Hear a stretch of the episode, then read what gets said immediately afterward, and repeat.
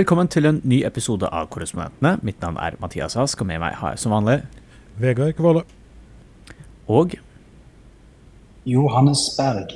vi er tilbake eh, nå på våre vante plasser. Eh, jeg har nødt til å komme tilbake fra en eh, tur til eh, Washington, hvor jeg fulgte Jens Stoltenberg og hans vanskelige oppgave med å forsøke å eh, overbevise republikanerne om at de må støtte Ukraina, men eh, de nekter å gjøre det hvis det ikke blir enighet om en eh, grensepakke. Eh, Vegard har lyst til å ta oss litt gjennom sånn, hva er Hvorfor er denne grensen så viktig for republikanerne og forhandlingene rundt den?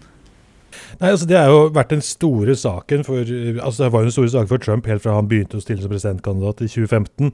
Denne grensa mot Mexico.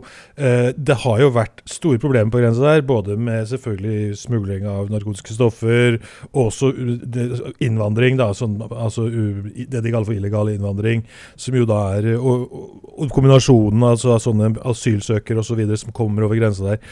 Og, og det, Republikanerne har jo vært de som på en måte har vært kjent for å være strengest på dette. Og så har jo da eh, også demokratene har jo ønsket å gjøre noe. Og nå har man da fått disse forhandlingene her. Eh, og eh, Biden og mange av eh, de mest sånn konservative republikanerne i Senatet har på en måte klart å bli enige om en slags sånn pakke, eller en slags avtale, eh, hvor, hvor man skulle gå ganske strengt til verks. Stramme inn på innvandringspolitikken. Eh, streng, gjøre grenseovergangene, eh, altså kontrollene der, strengere. Uh, og så er det da sånn at Trump i, i løpet av de siste par ukene har blandet seg inn her og sier nå til republikanerne at dette kan vi ikke gjøre før jeg blir valgt, for dette skal jo jeg bruke i valgkampen. Jeg skal jo spille på denne problematiske situasjonen på grensa i valgkampen, så vi kan ikke ha en avtale som gjør at vi ordner opp før jeg blir valgt. Eh, Det er vel på en måte det han har sagt sånn implisitt. Og, og det har jo da andre republikanere lyttet til, og eh, har jo dermed satt ned foten for dette. og og så har de også klart å knytte alt mulig sammen her. Både støtte til Israel, støtte til Ukraina og eh, disse tingene sammen med denne eh, pakka for grensa. Så alt har liksom stoppa opp eh, som en følge av dette. Disse republikanerne i Kongressen de er jo livredde for å trosse Trump. eh, og det er jo på en måte han igjen som har eh, stukket kjepper i hjulene for republikanerne her. Jeg skulle si, Johannes, du er jo den av oss som bor i en eh, sånn sørlig grensestat. Nå er det en sånn svær konvoi, eller ikke svær, men en konvoi med en- gamle 60-åringer som er på vei til, til Mexico-grensen for liksom Jeg vet ikke om dere har hørt om det? Jeg har hørt litt, men du kan jo fortelle litt mer. Jeg vet også at Ja, og de er eh, faktisk i bygden i dag, så det var noen som skrev på den lokale Facebook-siden noen skal være med og hilse på disse her. Eh, liksom denne konvoi. Men det er jo altså det er jo så mørkt, hele de greiene der. Er dette litt sånn som de uh, Minutemen, som var en sånn lokal milits som drev og patruljerte grensen? Ja da. Og det er jo folk som er liksom helt inne i eh, liksom eh, hypnotisert av Trump og det han sier. og de, Av en eller annen grunn så er det som hele Amerika de, Det er så mange andre ting de må ordne opp i. Men det med grensen, det klarer de jo ikke å, ordne opp i. Har ikke guvernøren deres i Texas også besluttet å sende sånn Texas nasjonalgarden ned til grensen også? Så det, og for å stoppe de føderale grensevaktene som, som jobber der. Så det er jo, eller ikke stoppe de, men det er et eller annet der som eh, eh, han ikke er enig i. Altså, det var jo òg at de eh, nå fikk lov til å ta vekk disse piggtrådgjerdene som er lagt under vann, det er lagt eh, langs grensen. Eh, for de gjorde en slags eh, leieavtale med de lokale grunneierne om å få legge opp disse piggtrådgjerdene for å stoppe. Men det hindrer jo for uh, de som jobber på grensen til å redde folk som uh, holder på å drukne osv. Det, det, er så mye vanvittig som foregår her, som er så lite humant. og for å si det sånn, veldig lite Dette er jo folk som står og klamrer seg til mye religiøsitet, men jeg ser ikke helt hvordan det henger sammen. fordi det virker så uhumant, alt det de gjør her. Du har jo nå den siste tida hatt også hun uh, som stadig nevnes som potensiell visepresidentkandidat for Trump, Kristi Nome fra, fra South Dakota, som jo også tok til orde for nærmest en slags sånn konfrontasjon mellom uh, disse, disse eh, nasjonalgardene i Texas og Altså at de skulle fysisk gripe inn mot disse føderale agentene. Og da er man jo plutselig over i en sånn situasjon med en form for altså, slags, Starten på en slags borgerkrig, nærmest. Det det, altså, dette er jo ganske vanvittig. I hvert fall en konstitusjonell krise. Minst. Og, altså, jeg, jeg, kan, jeg, kan, bare ikke skjønne at det er mulig at de eh, kan beordre det. For det, altså, det er et hierarki her hvem som har rett til å gjøre ting. Og dette her er jo igjen altså Grensene er føderalt. og eh, ja, altså det er, det er veldig mørkt, for å si det så rett ut. Akkurat det som, som dette omhandler. Og det, det, er jo konstruert for å på en måte eh, stryke eh, eller liksom pleie egoet til Trump. Dette viser jo igjen hvordan republikanerne i eh, Kongressen ikke er interessert i på en måte å styre landet til det beste for befolkningen, men tvert imot, her har de altså fått en avtale som er de, Alle vil si at det er den liksom strengeste sånn innvandringsavtalen eh, har, som har vært på bordet gjennom flere tiår. Eh, endelig er det liksom noen som prøver å gripe fatt i dette, og man er nesten på vei til å få, bli enig om et eller annet, og så eh, stopper det opp fordi Uh, man uh, rett og slett ønsker å, å please Trump og, vente, og, la dette kaoset på grensa fortsette. Uh, inntil han eventuelt da blir president igjen til høsten, og at, man da liksom, og at han da skal kunne bruke dette politisk nå i valgkampen. Og andre republikanere også skal kunne bruke dette politiske valgkampen nå. Som at å nei, Biden klarer ikke å ha kontroll på grensa. når realiteten er at det er republikanerne som ikke vil være med på en avtale her. så det er jo en rar eh, situasjon, som altså viser hvor kynisk og hvor politisert det er. Altså, det er ikke snakk om eh, det beste for, for, landet eller for befolkningen, se, altså sett fra altså, det de hevder at de egentlig ønsker, da, mange republikanere. Isteden så er de med på liksom, å stoppe ting her nå som ja. ja. Uh, og Det er jo også en sånn slags tradisjon for at uh, politikere får veldig, i Kongressen får veldig beslutningsvegring når det nærmer seg valg. Så Da er man jo mm. veldig redd for å si eller gjøre noe som kan uh, brukes i en eller annen TV-reklame. Og så er det klart så For Bidens del så er det jo snakk om at han vil, han vil jo ha en eh, Han I valgkampen nå så er det jo kjempeviktig å nå disse svingvelgerne i Wisconsin og i Michigan og i Pennsylvania og sånne steder som, er, som kanskje ønsker en strengere innvandringspolitikk. Da. Eh, problemet hans er jo også, når, hvis han kommer på dette, eh, at han kan støtte fra seg en del eh, venstresidevelgere, som han jo også trenger. Eh, så det er en sånn vanskelig balansegang for Biden her også i dette. Ja, og så har jo, Det er vel visepresident Kamala Harris som har ansvaret for grensepolitikken i Det hvite hus, er det ikke det? Og hun har jo uh, vært ganske lite synlig i denne diskusjonen. Absolutt. Og så har vi da også uh, denne uh, Mallorcas, ja. som nå skal stilles for Sikkerhetsminister, er det ikke det man kaller det? Eller Homeland Security? Jo, altså Ja, jeg vet nesten ikke hva som ville vært det norske ordet, men noe sånt, ja. Sikkerhetsminister, kanskje. Sånn Homeland Security Nei, altså, hva, hva, heter det på engelsk? Ja, det er jo det. Homeland Security. Ja, ja ikke sant? Uh, så ja, sikkerhetsminister. I, i, i, noe sånt noe. Uh, nasjonal sikkerhetsminister.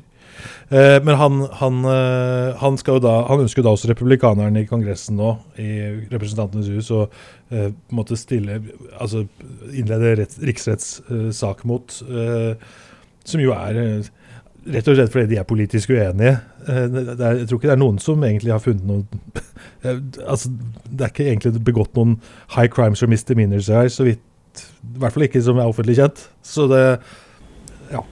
Nei, Man kan jo mene liksom hva han vil om jobben hans, og si at uh, grensen ikke er uh, sikret på hans vakt, men å stille for riks, og Særlig det å stille et medlem av regjeringen for Riksnett er jo ikke vanlig heller. Absolutt ikke. Og her ser det jo ut som det stort sett dreier seg om en politisk uenighet. Uh, mye mer enn noe annet. Og det er en slags sånn uh, altså de Republikanerne er jo veldig opptatt av at de skal prøve å være sånn Ja, what about if? liksom, altså Sånn at Biden er ikke noe bedre enn Trump, liksom. Eller sånn. Her har vi Trump som har i masse juridiske problemer. Vi har Trump som blir stilt for riksrett to ganger osv. Nå skal vi vise at, at demokratene ikke er noe bedre. Så det, vi skal liksom ha riksrettssaker og etterforskninger av dem også. Eh, det er sånn veldig Det virker veldig politisert, og, og de fleste syns dette er helt meningsløst og tøyste. Ja, og vi kjenner igjen den der dynamikken fra riksrettssaker fra Trumps tid. Altså, Du trenger bare et rent flertall for å stille noen for riksrett i huset, så det kan republikanerne gjøre, men så trenger du vel to tredjedels flertall for å dømme dem i Senatet, og siden uh, du da trenger noe sånt som Hva blir det? Uh, 15-16 demokrater uh, for å dømme han. det er vanskelig å se at det vil skje. Ja. Nei, det er jo helt, helt usannsynlig, selvfølgelig. Så ja. Dette her er, virker som et politisk teater. Men denne situasjonen har jo også fått en store konsekvens for Ukraina. Fordi som uh, Vegard var inne på tidligere episoden, så vil ikke republikanerne godta mer støtte til Ukraina med mindre det blir enighet om en grensepakke. Uh, så derfor var Jens Stoltenberg i Washington denne uken for å forsøke å overbevise særlig republikanerne, uh, om viktigheten av å opprettholde amerikansk støtte. Altså han uh, Dette var et besøk som var litt annerledes enn tidligere besøk, hvor det har vært sånn uh, Hvor han har møtt Biden, vært i det ovale kontor, de slipper inn pressen. Denne gangen så møtte han ikke Joe Biden. Han møtte Jake Sullivan, som er nasjonal sikkerhetsrådgiver. Han møtte forsvarsminister Lloyd Austin, som var tilbake i Pentagon for første gang siden kreftbehandlingen og uh, Anthony Blinken. Og resten av besøkende var uh, omtrent bare som medlemmer av Kongressen, og særlig republikanere. Og så var han også i dag, når vi spiller en onsdag, så har han vært på Heritage Foundation og holdt en tale. Og Heritage Foundation er en konservativ tenketank som står veldig uh, nær Trump. Og lederen deres har vært veldig skeptisk til mer Ukraina-støtte. Har du noe inntrykk av at uh, Stoltenberg klarte å skape noe bevegelse her? Han, klarer han å overtale disse republikanerne?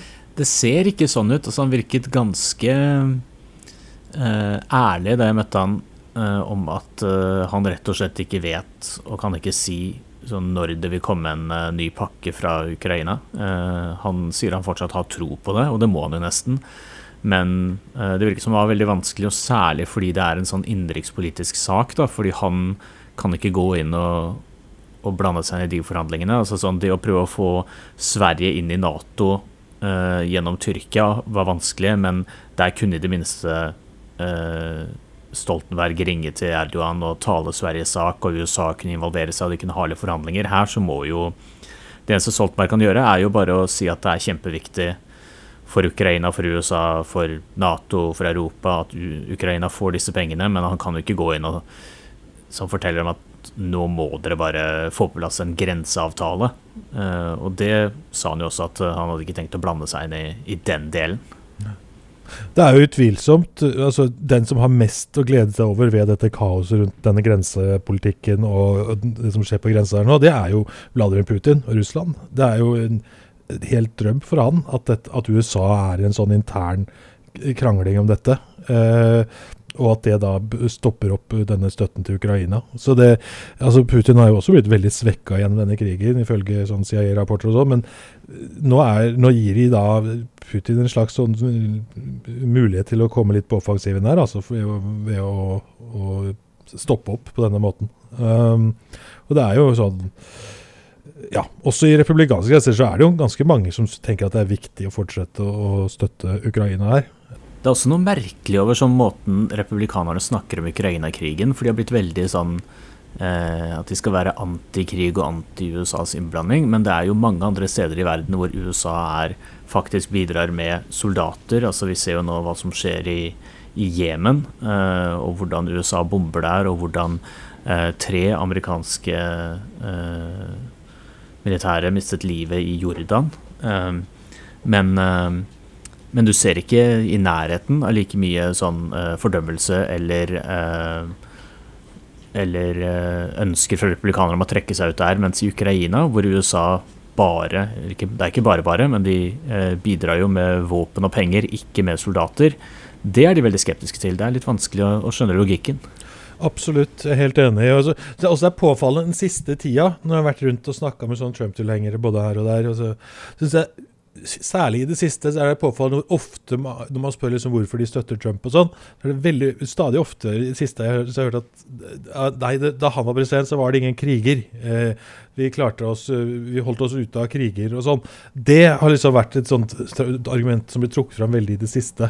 Eh, så det er tydelig at, de har, at det liksom er en sånn sak. og Trump sier jo selv også liksom at hvis han blir president, så skal han stoppe denne krigen på 24 timer. og, og sånn det var jo påfallende altså Hele verden var jo veldig sånn, usikker på hva skulle skje når Trump satt i uh, stolen. Fordi han var så uforutsigbar. Og det på en måte gjorde at ting Det var en slags frykt hos disse her galningene, diktatorene rundt omkring i verden. De hadde en, en lang, de tulte ikke så masse, på en måte, fordi Ja. Så det, det kan jo til en viss grad sies. Men allikevel, de tror ikke at det, ja, at det er noe argument her. Altså jeg vil heller si En ting som skilte seg veldig fra uh, Trump og Biden-administrasjonen, og man kan diskutere om det er sånn om det er uflaks, eller om det er Biden som var svak, eller hva det var. Men um, de gangene det på en måte smalt i verden under Trump, så var det ofte i steder hvor amerikanerne ikke bryr seg om. Altså Det var jo et folkemord på rohingyaene i Myanmar. Det var jo denne forferdelige krigen som brøt ut i Tigre-regionen i Etiopia. Men det er jo sånn som amerikanerne bare altså, Det tenker de ikke på. Når liksom eh, Midtøsten står i brann, eller det blir krig i Europa, det merker jo amerikanerne. Og, det, og i tillegg også når eh, Biden gjorde det Trump lovet at han skulle gjøre, nemlig å trekke USA ut av Afghanistan så tok jo Taliban over, og da var det plutselig sånn 21 år med eh, feilsteg og feilgrep i Afghanistan. Plutselig bare Bidens skyld, som hadde sittet som president i syv måneder. Absolutt. En del her er selvfølgelig tilfeldigheter også rundt hva som skjer med, med kriger og sånn. og eh, Denne situasjonen f.eks. med Nord-Korea, som jo Biden, nei, Trump i ettertid liksom skryter av, han skrev et sånt kjærlighetsbrev og sånn med Kim Jong-un. Det eh, Det var jo ganske anspent der, også mellom Trump og Nord-Korea en periode. Og det kunne jo gått helt galt. Vi vet jo ikke altså Det er jo eh, altså Trump også var jo i FN og snakka om Little Rocket Man og var ganske eh, ivrig der en periode, så det kunne ha gått en helt annen vei også. Uh, så noe er jo tilfeldigheter òg. Ja. Eh, men det var jo også men, en Trump-spesial. da, altså, Det var ikke det at forholdet mellom USA og Nord-Korea var bra eh, da de kom inn, men han var jo sånn, han tok de opp til et sånt veldig høyt spenningsnivå, og så tok han det ned igjen ved å eh, godta et sånt møte med Kim Jong-un. Uh, og så skal han da ta æren for at uh, han sier at det har blitt en fred, men det ble jo ikke noe fred. Uh, det kom jo ingenting ut av de avtalene og de møtene til slutt. Det var jo drømmen hans under covid. Det var jo for fredsprisen. Det skulle redde ham til å vinne valget. Men ja, ja altså hva liksom ettermælet for Trumps presidentskap vil være, er jo kaos på kaos på kaos. Og, han ble jo nominert til fredsprisen igjen. Jens Stoltenberg fikk veldig mange spørsmål om Trump, ikke bare av meg, men også av amerikansk presse. For han har jo nå, for det første har han stø kurs mot nominasjonen. For det andre så har han begynt å kritisere Nato fra talerstolen i valgkampen igjen. Um, så Jens Stoltenberg har jo måttet dra frem mange av de samme talepunktene han brukte under Trumps presidentperiode, om at uh, Nato er bra for USA, og sant, at Nato-land må bidra mer, og det er viktig. Um, men jeg tenkte også under dette besøket at uh, jeg tror ikke Jens Stoltenberg i 2021, da Trump forlot uh, Det hvite hus, tenkte om tre år, så kommer jeg sikkert til å måtte svare på spørsmålet om Trump igjen. Trump har jo hele tiden, altså tidligere også i 2020 og sånn, snakka om Stoltenberg som sin største fan. og Det har jo alltid vært sånn hver gang man snakka med Stoltenberg også om dette, så er det jo åpenbart altså Han er en sosialdemokrat fra Norge, egentlig. og er, Han står åpenbart ganske langt unna Trump politisk i utgangspunktet. og, og han da at han skal bli klemt inn i dette her, er jo en litt sånn Han er åpenbart litt beklemt med dette, tror jeg. Eh, men han, men han, er jo selvfølgelig en veldig dyktig og profesjonell politiker, og vet også hvordan han skal spille på denne smigeren til Trump. og liksom, ja, nei, Trump eh, jo, sa jo dette om at det er viktig at europeiske land bidrar mer og sånn. og Han har jo han har liksom klart å, å, spinne det på en måte som Trump uh, liker, da. Men hvis Norge skal trolle skikkelig med Trump, så bør vi jo gi fredsprisen til Biden. For alt håpet han gir. Uh, altså, ga den til Obama. Det gjorde det. for, for, Nato så er det jo veldig dramatisk hvis Trump skulle komme inn igjen som president. Det er det liten tvil om. Han, jo, han virker jo nå som en mye mer sånn at dette skal han ikke ha noe mer med å gjøre. Dette, han vil ha USA ut av Nato, tror jeg, hvis han, hvis han blir valgt. Det tror jeg uh, Ja, det, det, i hvert fall der han står nå. Ja, det hadde blitt uh, Jeg må innrømme at det er litt uh, nysgjerrig på hvordan amerikanere hadde tolket det. For jeg tror sånn Amerikanere liker jo at de har så mange allierte og sånne ting, så jeg tror eh, en del amerikanere hadde syntes det var litt synd hvis eh, USA plutselig gikk ut av Nato. Det er jo bare den der steingalne gjengen som tror på med sølvpapir på hodet, som tror på disse tingene her. Altså, det er jo Flertallet av USA er jo ikke for disse her tingene. Altså, det er jo en helt sånn eh, de får altfor mye TV-tid og eh, ja, over eteren på disse tingene som er helt og det er For all del det er mye jeg kan kritisere med Nato og eh, grensen, og alt det der, men det, er, det, handler jo bare om å få holde makten og ja, terrorisere liksom det, altså de, de, skal own the libs, det er det det handler om. De skal liksom bare være Det er jo mannssjåvinisme. Det er det det koker ned til. Dette henger jo veldig sammen med at det er en syltynn majoritet for republikanerne i Representantenes hus. Så eh, hvis du har en liten gruppe på sånn svært konservative eller Trump-vennlige republikanere, og de er villige til å eh, stå så hardt på kravene sine som overhodet mulig, så har jo sånn den delen som har lyst til å få på plass en avtale, eller vil at hjulene skal gå i Kongressen, de har jo ikke noe annet valg enn å, enn å gi etter.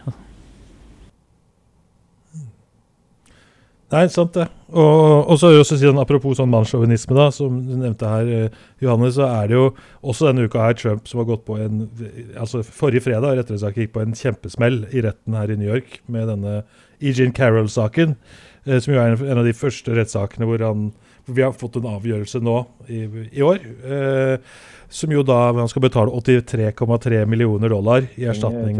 Han, han kom jo, han kom jo til å anke dette ned til noen ja, så langt han kan. Han kommer til å anke så langt han kan. Uh, så vidt jeg forsto på advokaten hans til Eugene Carroll, så måtte han uansett legge fram hvert fall 20, i og med at summen var så stor, må han legge fram hvert fall 20 millioner dollar bare for å få anke, så vidt jeg skjønte. Ja, han har jo samla inn så mye penger, så dette er jo bare smuler. Dette er jo bare smuler for ham. Ja, vi, vi får se. For det, nå, så, nå, nå, kom det også tall som viser at han hadde brukt disse superpackene hans, hadde brukt, eller eh, aksjonskomiteen hans hadde brukt 50 millioner dollar i fjor på juridiske utgifter. Uh, og det tallet kommer bare til å øke i 2024, selvfølgelig. Han betaler jo alle advokatene sine. Det er jo, Jeg skjønner ikke at det er utgifter her. Han er jo kjent for å liksom Leste dere den uh, nye rapporten om at uh, Giuliani har, uh, har noen advokatutgifter han ikke har fått? Han har noen fakturaer som ikke har blitt betalt av Trump. Ja, ja. ja akkurat. akkurat. Men jeg tror det gjelder samtlige. Giuliani trenger litt penger, han også, for han, også, han ble også dømt til å betale erstatning til disse to valgmedarbeiderne i Georgia for æreskrenkelse der. Det er enorme summer vi snakker om her når det gjelder disse tingene. altså. Det er, det er, jo uansett altså, Carey, Dette var jo da ærekrenkelser uh, ble, han ble dømt for nå. Og han har jo tidligere også Dette er jo sak nummer to mot henne. Og, ja. uh, det er æreskrenkelsen på toppen av æreskrenkelser. Ikke sant? Så det er litt sånn komplisert. Men det, han er allerede i, funnet altså I denne forrige rettssaken så ble han jo Der altså Der konkluderte juryen med at han hadde begått uh, seksuelle overgrep mot Eugene Carroll. Det dommeren omtalte som voldtekt eh, i et varemagasin på 90-tallet. Bla, bla, bla. Eh, Trump har bare fortsatt å snakke, si, kalle henne en løgner og virkelig si stygge ting om henne. Og saksøkt igjen. Og da tatt for dette nå i runde to. Og, eh, det er jo igjen en sånn derre eh, Mannssjåvinisme er jo å si det pent, men dette er jo en sånn eh, greie. Og det er jo et fenomen også i denne Trump-verden. Denne altså, så der, hva skal jeg si, sånne incel-gruppa i denne gjengen. Altså sånne sinte unge menn som sitter hjemme på soverommet sitt, litt sånn isolerte og ensomme, kanskje. Uh, og, og, de er jo en viktig del av denne Trump-bevegelsen. Uh, I hvert fall online og, og, sånn, altså.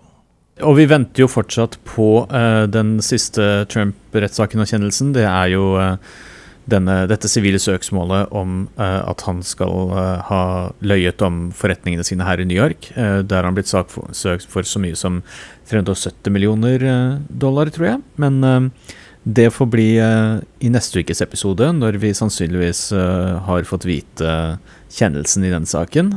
for nå tenker vi det er et godt tidspunkt å runde av for denne gang. Og tusen takk eh, for at dere to var med, og takk til alle som hørte på.